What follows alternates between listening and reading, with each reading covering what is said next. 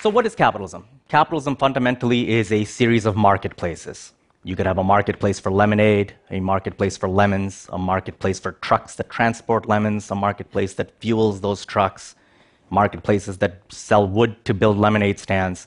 However, capitalism, of course, as we know, is this either celebrated term or condemned term. It's either revered or it's reviled.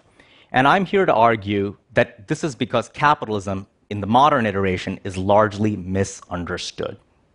In my view, capitalism should not be thought of as an ideology, but instead should be thought of as an operating system. Think of your iPhone. Your iPhone merges hardware with software, apps, and hardware. Now, think about all the hardware as the physical reality all around you, and think of the apps as entrepreneurial activity, creative energy. And in between, you have an operating system. As you have advances in hardware, you have advances in software. And the operating system needs to keep up. It needs to be patched. It needs to be updated. It, new releases have to happen. And all of these things have to happen symbiotically. The operating system needs to keep getting more and more advanced to, to keep up with innovation. And this is why, fundamentally, when you think about it as an operating system, it devolves the language of ideology away from what traditional defenders of capitalism think. But even if you go to the Constitution, you'll notice before the founders even got to the First Amendment with free speech, free religion, free press, they thought about patents and copyright. They talked about the government's role in promoting arts and sciences. It's the reason why I could not start a search engine tomorrow called Goggle. Google doesn't own G's, but I couldn't do it because there could be some confusion. So even property rights have ambiguity built into them. And on and on. And by 1900, you have other types of property that come into being. For instance, imagine that in 1900 you owned 100 acres of land, someplace in the Midwest. It's very easy to see where your fence ends, your neighbor's property begins. Now, let me ask you where in the sky does your property end? Does it end at 1,000 feet, 5,000 feet, 10,000 feet? It makes no difference because, other than the novelty of a few hot air balloons, man couldn't fly. But within three years, he could. Now, all of a sudden, it was very much relevant whether your land ends at 1,000 feet in the sky, 5,000 feet, 10,000 feet, and you have to have someone arbitrate that.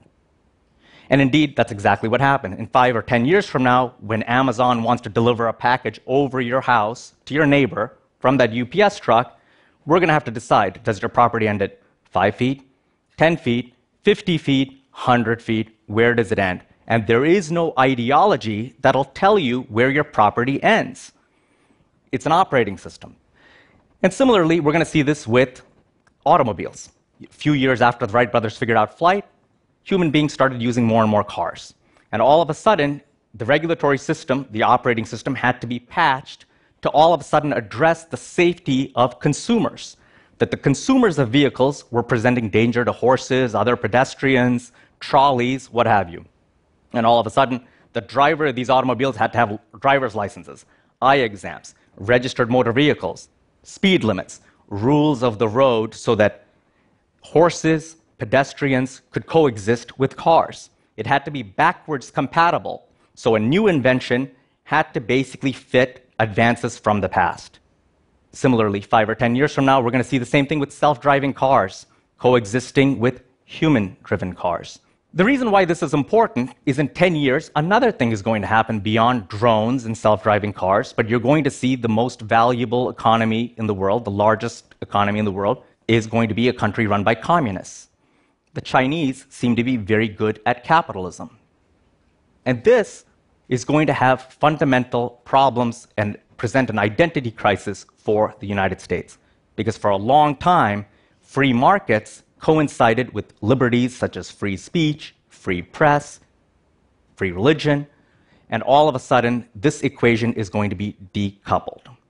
And when it gets decoupled, we might find that democracy, the multitude of voices, actually impedes capitalism because a state that does not have any pretense of limited government can very quickly mandate a regulatory framework for drones, for electric cars, for self driving cars, for any new innovation where they feel that they can leapfrog Western societies.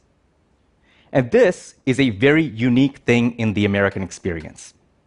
And this is why it's very important to think of American capitalism as an operating system and not as an ideology. Because when you think about it as an ideology, you can have good politics make for very, very bad policy. That market outcomes and democratic voices and battles for votes can end up stifling progress. So, over the next few years, as this political cycle plays out, you're going to see American democracy rise to meet the challenges that capitalism poses and modernity poses. And I ask policymakers to think about decoupling ideology from economics and think about how good policy can ultimately become good politics. Thank you.